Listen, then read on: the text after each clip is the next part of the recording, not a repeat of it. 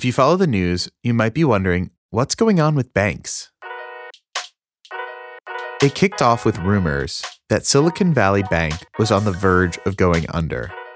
Clients rushed to pull their money out. It turned out the bank had made risky investments and didn't have the cash on hand when its customers started withdrawing. So the bank collapsed. Silicon Valley Bank served a crucial population tech companies, startup founders, and venture capitalists. A huge chunk of the tech industry was banked by SVB. And if that pool of money went down with the bank, the US economy could very well go down with it. That left the US government with no choice but to rescue Silicon Valley Bank's clients, making sure they got their money back. Washington wound up very suddenly, and without really planning to, bankrolling the tech industry. But what if we could do it on purpose? What if the federal government didn't just swoop in when there was a disaster, but instead proactively funded this critical economic sector? What if, when you wanted to get your startup going, there was a radically different option for funding? A public option I'm Scott Nover, the host of The Quartz Obsession, where we're taking a closer look at the technologies and innovations that might someday change our lives. Today, a public tech bank in the United States.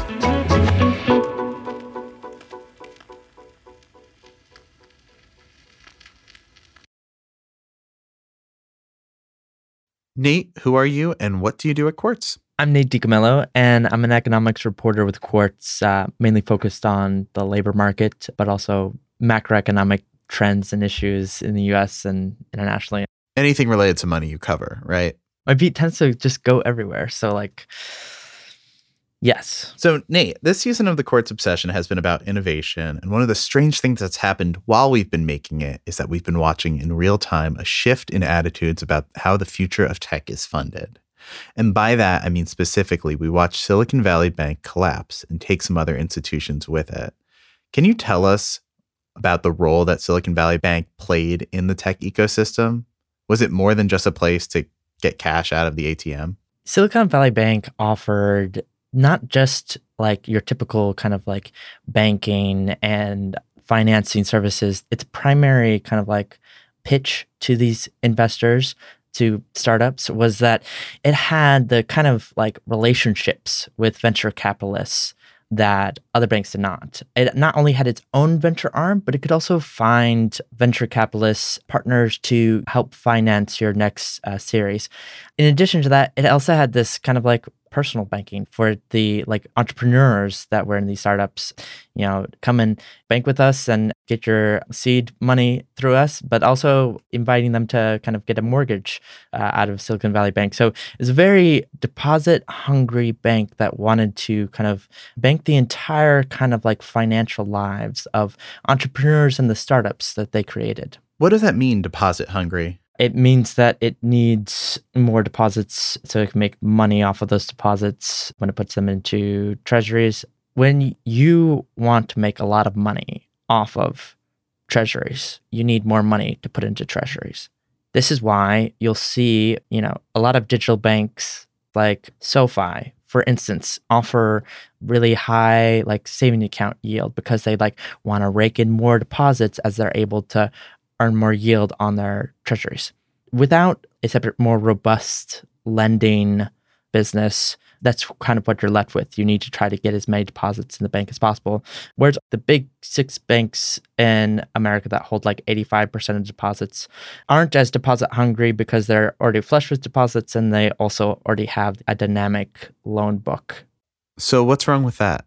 The main criticism that I think financiers had of Silicon Valley Bank is that they were investing in 10 year treasuries and the people that they were serving had like much shorter kind of like fundraising timelines. So they would fundraise every 18 to 24 months. And the criticism is that they should have been investing in like two year treasuries instead of 10 years. Let's zoom out a little bit. Treasuries are bonds issued by the Treasury Department, right? Why is it a problem that Silicon Valley Bank was buying them? They are essentially something that that you buy now and you get paid out later, and there's yield on them. Not too different from if your grandma or grandpa bought you like savings bonds as a kid. Right. So the proposition is the government is fundraising in some way. They're selling bonds, and you, the consumer, are buying into it because you're promised uh, more money later. Right. Yes. And so that's kind of what Silicon Valley Bank was buying into. They were locking up their money with the assurance that down the road they would get much more money back. Right.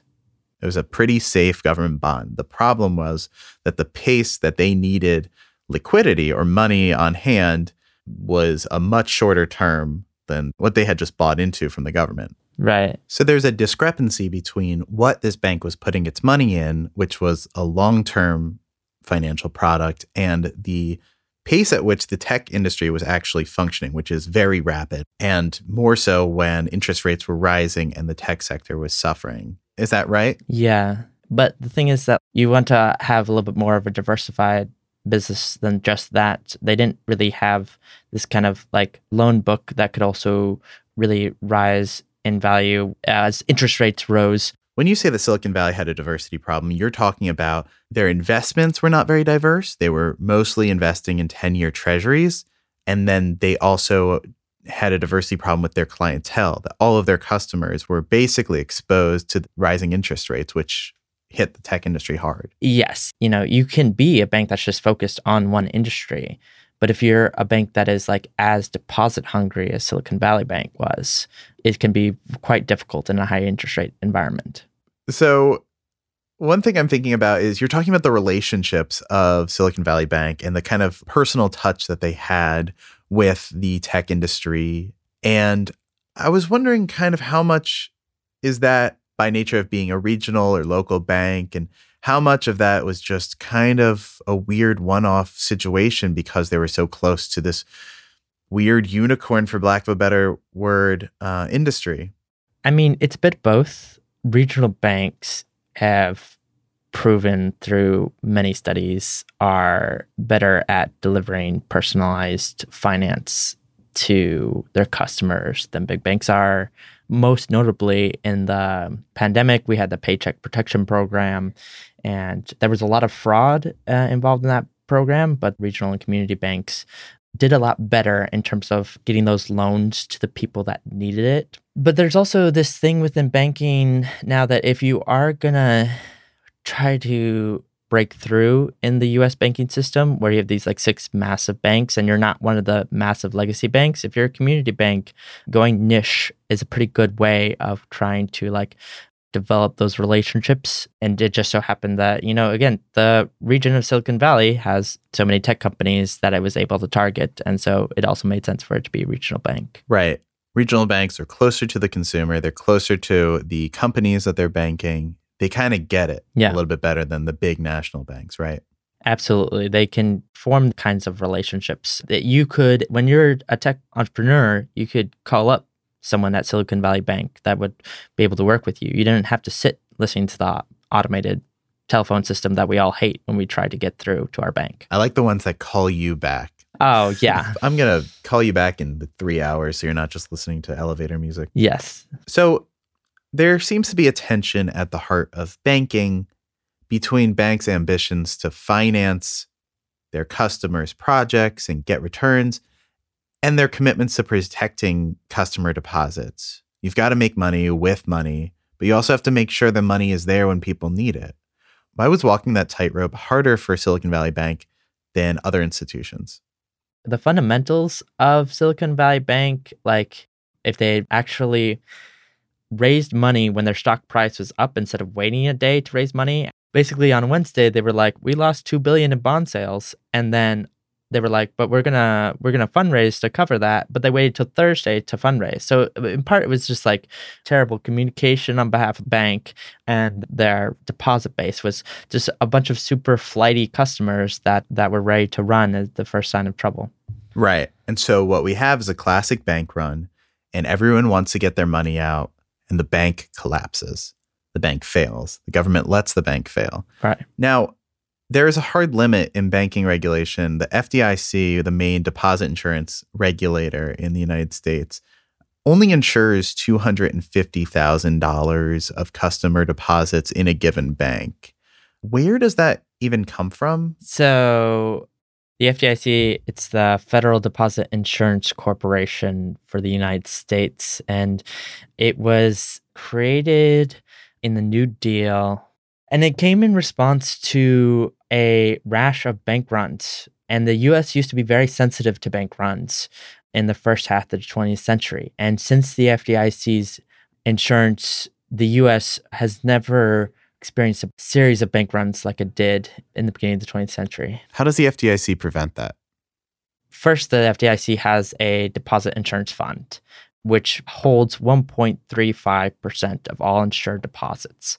That deposit fund, it, it keeps uh, us stocked through fees that it imposes primarily on large banks. But like obviously that 1.35% of insured deposits, that fund isn't going to be able to cover like a JP Morgan Chase if it like suddenly goes under. So it also has the ability to borrow to be able to also fulfill its deposit insurance requirement. Uh, ever since the FDIC is created, we no longer have like narratives of like rampant bank runs. Like Silicon Valley Bank is very subdued, very, very small compared to the bank panics that we had in the first half of the 20th century prior to the FDIC, often our economic crashes and our narratives around economic crashes had to do with like what was going on with the rich class of Americans. Like, what were the bankers doing? What were the financiers doing and whatnot? And that was a very common reason for us to enter into recessions. So the FDIC has worked in a sense. Like, it has very much staved off the worst impulses of word of mouth panics that could afflict the entire banking system and really put Americans' money at risk, right? Yeah, like I know for sure, unless I become a millionaire by a stroke of luck tomorrow, that my checking account will always be insured by the FDIC. Well, then I guess we won't give you that raise, Nate. But, oh. and that's not to say that banks haven't failed, but the system as a whole has remained fairly solid. Yeah, I mean like in terms of the response to the banking system even though like you might see some hyperbolic kind of like headlines from crypto bros writing about you know the end of the banking system. This has showed like some of the cracks in bank regulation because we loosened some of the requirements on banks that are 50 billion and above in 2018 but it's also showed the resilience of just our overall ability to backstop the financial system so something that is absolutely fascinating is because so many of Silicon Valley Bank's customers had more than $250,000 in the bank, any amount of money over that was not protected by the US government. Is that right? Yeah, and it's right for a lot of other banks that serve wealthy customers. Like this is a common issue for smaller banks that try to carve out their niche by serving super wealthy customers, but it's like very time consuming if you're a bank in that position to try to get the deposit insurance. You can try to go through companies that will offer deposit insurance on your accounts entirely for a fee. They'll spread them out across a bunch of different banks. And that's what those companies kind of act as middlemen. But again, your bank that wants to accept these deposits because you want to make money off of them. You don't want to have other banks making money off of them and you don't want to pay for the extra deposit insurance. So it's just like right now as we're set up like for the really kind of wealthy accounts, like they're just isn't an incentive to try to like uh, protect those deposits. So the government came in and it said, we're not going to do a full on bailout of the bank itself. We're going to let Silicon Valley Bank fail. We're going to get rid of its executives the bank itself is not going to exist in the same form as once was. But we are going to insure all of these uninsured depositors at the bank and make sure that essentially the tech industry is bailed out. Yeah. Why do you think they came to that conclusion? I think that the US banking regulators have a lot of trauma from the 2008 crisis and want to look out for cracks in the financial system that they might not be aware of. And I mean, this was one of those blind spots.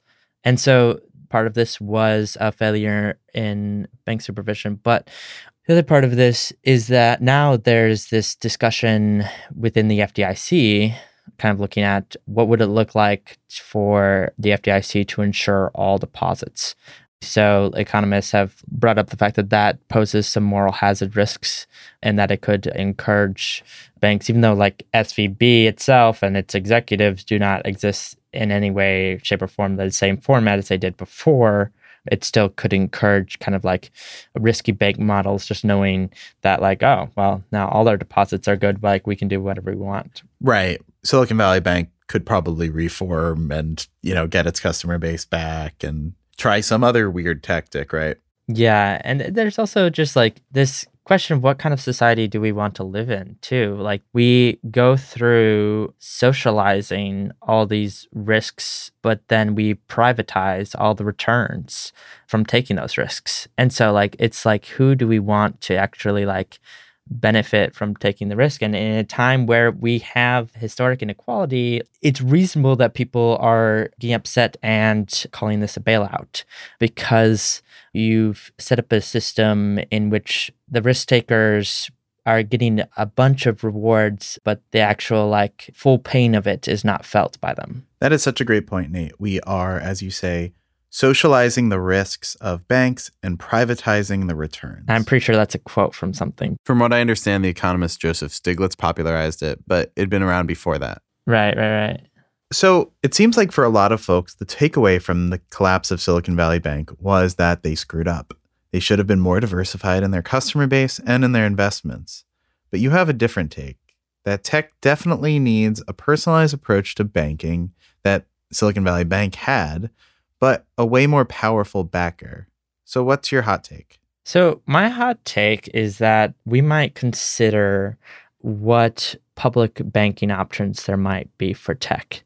Tech sector in the United States could benefit from a public banking option that would offer cheaper financing and also direct loans to technologies that could be really transformative for the US. Stuff that's more than just mobile apps. What does a public option look like for tech banking? It looks like something that can outcompete private banks because it's tied to the Federal Reserve and is able to get the kind of cheap financing from the Federal Reserve that big banks can. It looks like a bank that extends loans for projects that really matter for the country's needs. You want a new power grid. You want geothermal. You want to get nuclear fusion done. You want to be able to do the climate transformation going into this green economy you want all those things. And I mean, Silicon Valley isn't really like producing that for us. It's like having us just like obsess over new features on apps, which is like all well and fine. But like what we want is a future you and me, our kids, our friends' kids can have a better quality of life. I don't want a world in which like we only build things based on 10 year time horizons. What's the 10 year mark? because that's what most venture funds in the US that's how long they invest for before they exit. So they invest in a company and then like they wait for the company to IPO or something or be sold. Would a public tech bank be less risky than what we saw with Silicon Valley Bank? 100%. Why do we want something that's less risky? I mean, that's a good question. Like, we want something less risky because the way banking is set up now is like banks are always going to be looking for the largest returns in the short amount of time. But also, it's too easy to to trick a bank into financing a ton of bubbles right now. Is there a bigger risk if the US government is financing a bunch of bubbly tech companies? Well, so whatever US bank gets chartered, we get to we the people get to say what it finances, how it works the notoriously volatile tech sector is volatile because it's been so focused on short term earnings. Those venture capitalists have a need to raise funds like every 18 to 24 months. And so that phenomenon can kind of be broken by a public tech bank. Public tech bank can, you know, offer extend loans to someone that is starting a new social media company for sure, but they're also going to have a ton of loans that are focused on uh, real tech infrastructure that's going to push us towards the future. Why is that? Previously, like most of our like tech investment that's come from the the government has been through things like DARPA, which is a program from the Defense Department where the military had certain goals that they wanted to reach. And so out of that came the invention of silicon itself, that Silicon Valley is named after, the internet, GPS, a bunch of other things. And the hope here with like something like a public tech bank would be that we wouldn't just like wait for something to become a priority of the US military before we pursued it. I thought Al Gore invented internet. No? right. So the US government has a long history of funding and financing innovation. They've just done it through military spending and other ways, right? So this isn't totally new, but it's a new way of doing business. Yeah, the US has had this really strong emphasis on national security. So it will invest in anything related to national security, and the private sector will build off of that. Obviously, things like the internet increase our productivity and GDP by like multiples. But that in between space when we don't need something because we're trying to compete with other countries based on national security is what we need to be thinking about. And so let's back up. What are public banks and what's our history with them in the US? There was public consumer banking through the US Post Office from 1911 to like 1966. What does the post office have to do with banking? The postal banking system came out of like the 1907 bank panic.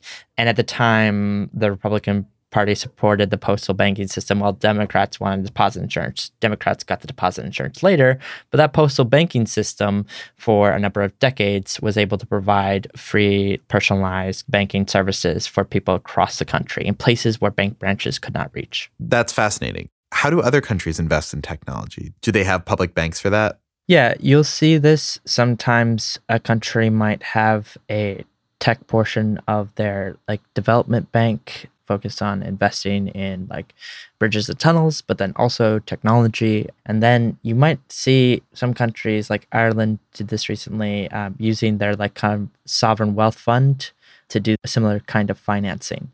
It's just a very smart move for the government to direct financing more intentionally. And another form of a public bank is an export import bank. Right now, the US has uh, an export import bank that helps small businesses to be able to get goods from one part of the world to another using insurance, loans, loan guarantees. Right. Coming up, we'll talk about what a tech bank could do for the future of the planet and why that's going to piss off every venture capitalist in Silicon Valley. But first, a quick break.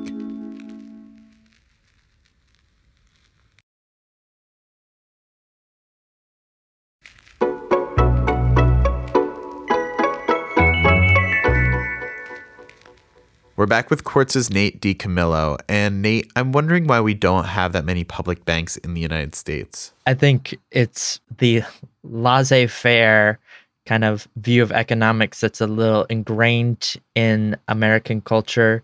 And so, even though the creation of public banks doesn't mean we're eradicating private banks, we're fearful of crowding out private investors. Your proposal would both emphasize investment in technology while also reducing risk. Is that the two prong goal here? That is the two prongs, yeah. And why should the United States invest in technology? If we don't invest in tech, we'll fall behind other countries. But another important point is that whatever bank we create wouldn't remove the need to also uh, invest in these things via Congress and through deficit spending and through just like straight up the government creating new programs. But what it would do is like when we have like split Congress like we do now, it would mean financing for those sectors wouldn't stop and who would make decisions about what the priorities are for this bank to uh, invest in?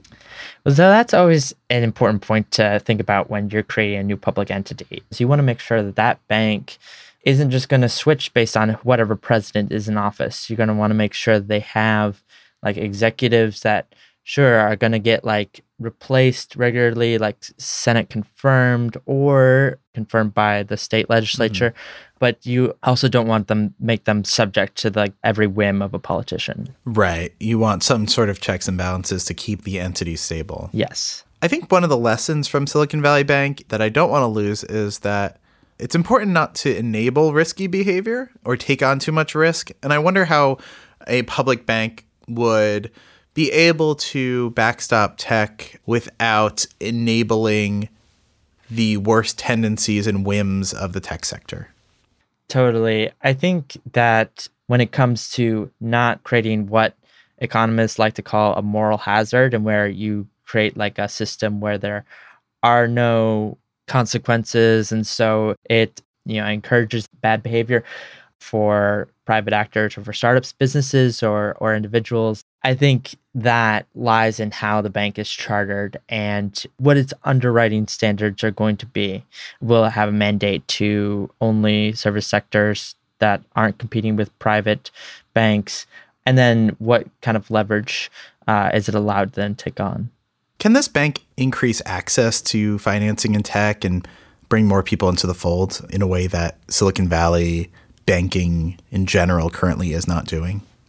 Yeah, I like to think of like a public tech bank as like really expanding the definition of, of technology, or at least the way that we think about technology, to include a lot more hardware, materials advances, and things that can really shift the whole kind of like framework for how we innovate.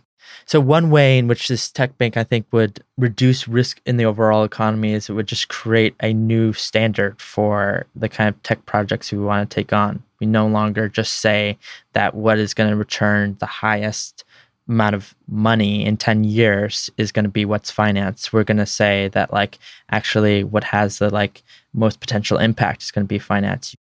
So you're saying a public tech bank could have a longer time horizon than what's currently the norm in tech banking? Oh yeah.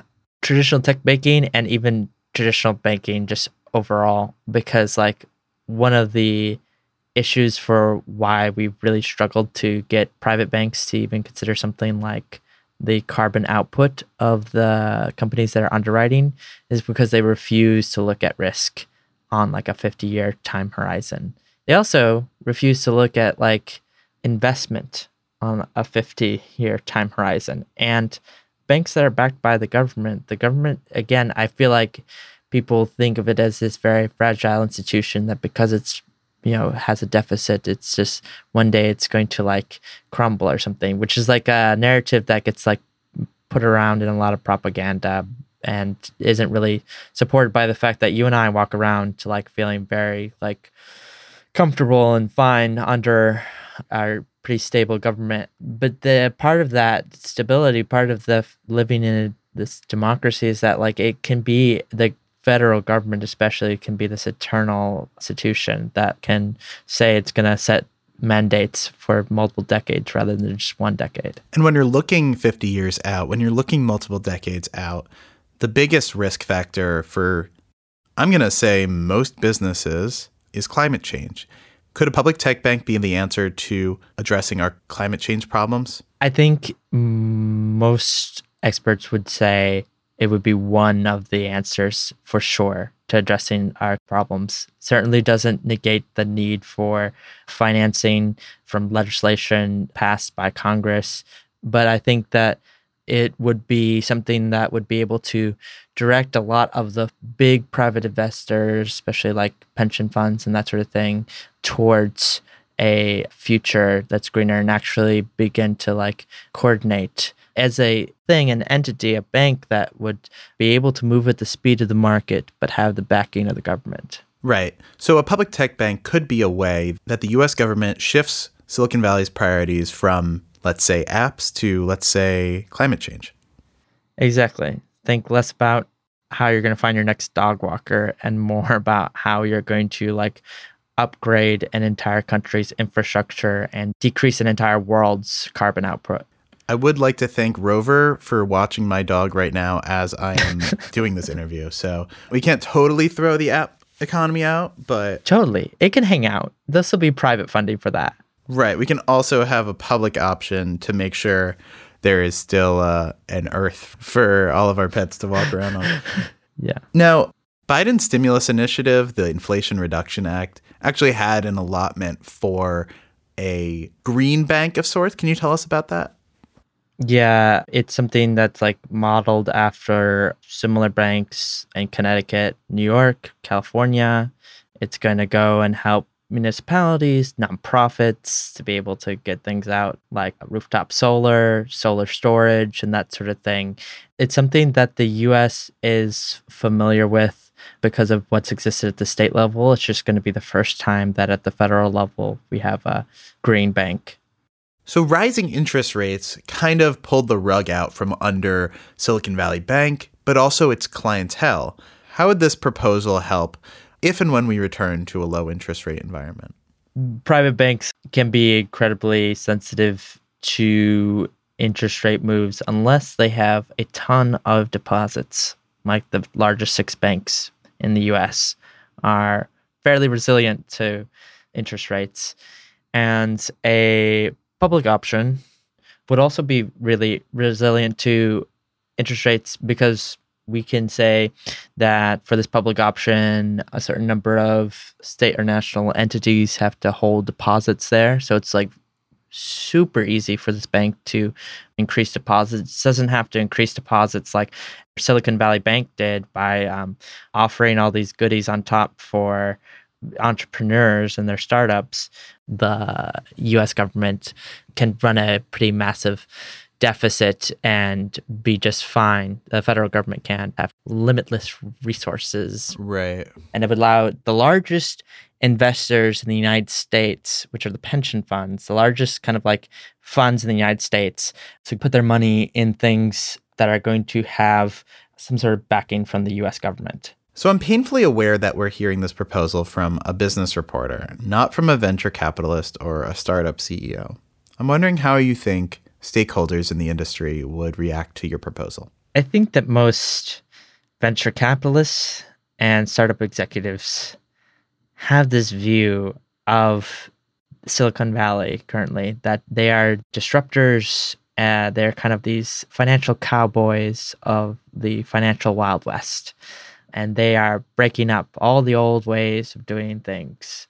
And so I think the idea that a public option would need to be added would be seen as bureaucratic, perhaps even uh, socialist or Marxist or whatnot, on behalf of this group of people that tends to lean very libertarian and tends to have a very, very high view of the impact they have on the world.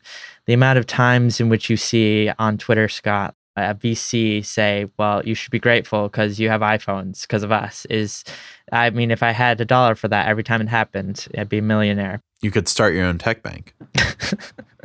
it's just a common refrain. Like this idea that Silicon Valley pulled itself up by its bootstraps, which just isn't true. A large part of the reason why this place exists is because of the US government. But also, what's been made possible by the US government is a low interest rate environment. This is also true. I mean, for reasons that had to do with a lot of things outside of Silicon Valley, a lot of things with the housing market and banks and whatnot, we had to keep interest rates super low because Congress that we were dealing with didn't want to stoke the economy. And so the central bank had to use the one tool it had to do that, which is lowering interest rates. And sure, that creates periods where there is a lot of cheap capital, but that's another argument then for another public entity that can steer cheap capital in the right direction. Yeah. For the tech industry, which is famously laissez faire and libertarian, they've gotten by for decades with low interest rates. And the second that the Federal Reserve raised interest rates, they were in a little bit of trouble, not only negatively affecting Wall Street and the stock market, but also we've seen in banking. One of the main banks in tech couldn't stand up in a high interest rate environment. Yeah. And honestly, I empathize, Scott. Like, I myself have not been in a high interest rate environment before. And I realized how long, like, the last time we were in a high interest rate environment, a truly high interest rate environment was like uh, 70s and 80s. I wasn't born yet. So, like, you have a lot of companies that have a lot of younger people at it that have never had to try to navigate something like this before. And so, how are they supposed to see what's going to happen? Yeah, for all of our listeners at home, Nate is 15 years old. He's just a, a wonderkind reporter. What's interesting is that when Silicon Valley Bank failed, there were a lot of venture capitalists that were asking the government to either bail it out or bail out depositors, which ultimately they did. So there seems to be a crack in the uh, ethos of libertarianism Yeah. that has pervaded Silicon Valley for a long time. Yeah, Maybe that's an opening for your proposal. there's a saying everyone is a Keynesian in foxholes. When stuff hits the fan, that's when you're ready to accept money from the government. Everyone's a free market capitalist until they're in a, a bind. The Keynesian school of thinking comes from um, John Maynard Keynes, who was an English economist, um, very liberal and, and emphasized the government's ability to increase our productive capacity, which is a fancy way of saying to make us more able to build more stuff. Right. Everyone's on a hot streak until they're back at the ATM trying to get more money to go back to the table. exactly. so, how could a public tech bank change the venture capital ecosystem? Could a proposal like this actually put private actors out of business? I mean, Saule Omarova, who's a legal expert, has this proposal for a national investment authority, which would include both a public infrastructure bank that would be basically like a public tech bank, and then the other half of it would be a public venture capital arm. And I would think of it as like a public BlackRock, basically. And that, in her proposal, it would be chartered to not compete with private actors. But even if it were investing in things that private actors aren't investing in, you have this standard for like how capital should be invested. And you have this bigger kind of like 800 pound gorilla. You kind of like have this change in the ecosystem that happens as a result. So I think you could see uh, a lot more venture capitalists begin to think more deeply about taking on a longer time horizon, maybe in their investments, and also thinking more deeply about where do they actually want to put their capital, and actually seeing like some sort of like financial stability along with risk taking being like a value in Silicon Valley.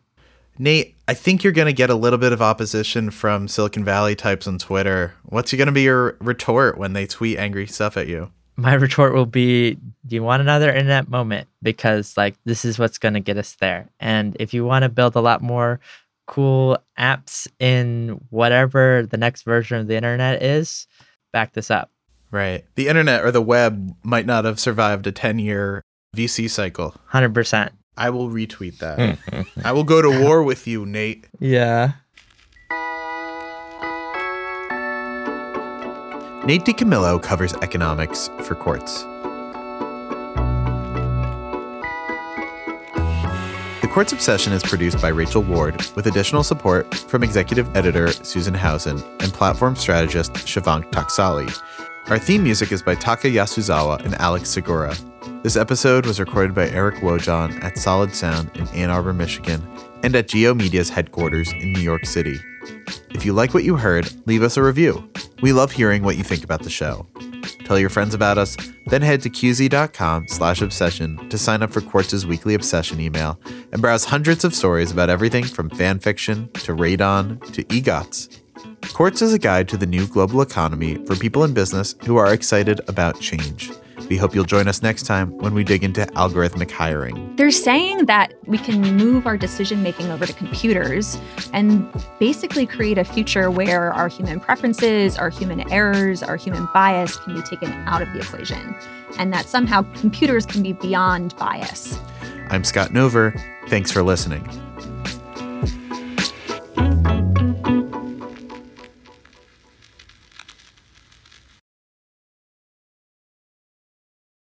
I had just a um, bagel from the bodega right next to my apartment. That is New York privilege. I know, but I also got a coffee, to a large coffee. That was two dollars as well.